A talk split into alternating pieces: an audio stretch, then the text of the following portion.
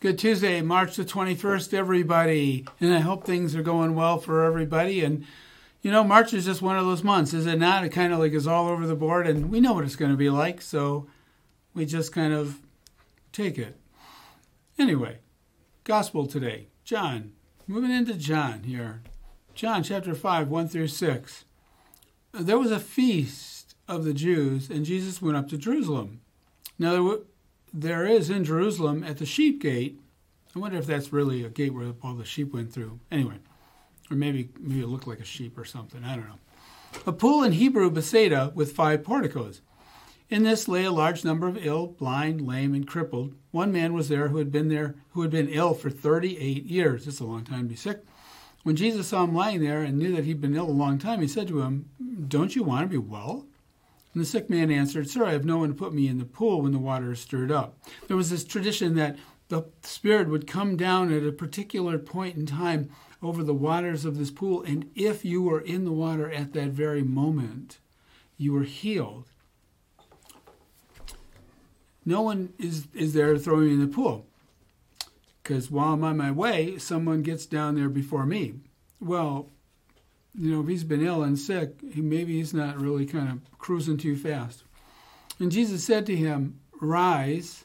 So obviously he was kind of prone. Take up your mat and walk. Immediately the man became well, took up his mat, and walked. Now that day was a Sabbath, so the Jews said to the man who was cured, It is the Sabbath, and it's not lawful for you to carry your mat. He answered them, The man who made me well told me, Take up your mat and walk. Kind of literal there, I guess, huh? They asked him, but maybe that's all he owned in, in the world, all of his possessions. Good grief. They asked him, Who is the man who told you, take it up and walk? The man who the man who was healed did not know who he was, for Jesus had slipped away since there was a crowd there.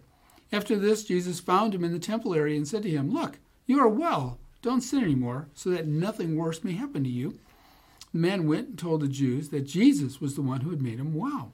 Therefore, the Jews began to persecute Jesus because he did this on the Sabbath. Oh, don't do anything nice on Sunday. Actually, we should always be doing things nice on Sunday, right? And taking up the time ah, to try and get away from all these crazy, goofy, busy schedules we have and spend some time with our loved ones. But quickly, I'd like to kind of focus on just three things here the word rise, take up your mat, and walk. Because these are words I certainly need to hear personally on more days than I care to think about.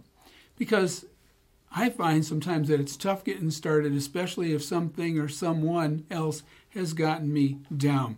So here's this guy who's been sick for all these years, but is still waiting for a helping hand, someone to give him a hand.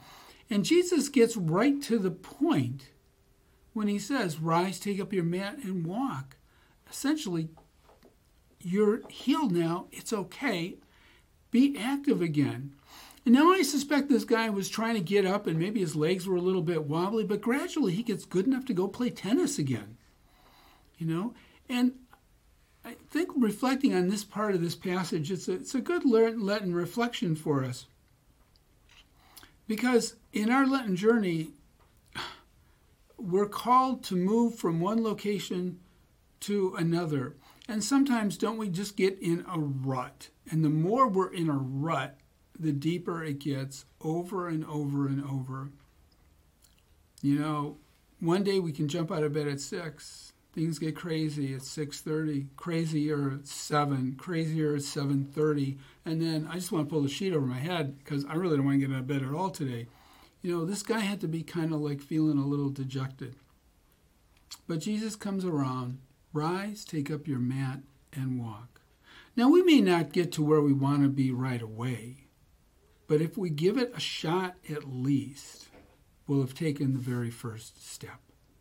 Have a great Tuesday, everyone.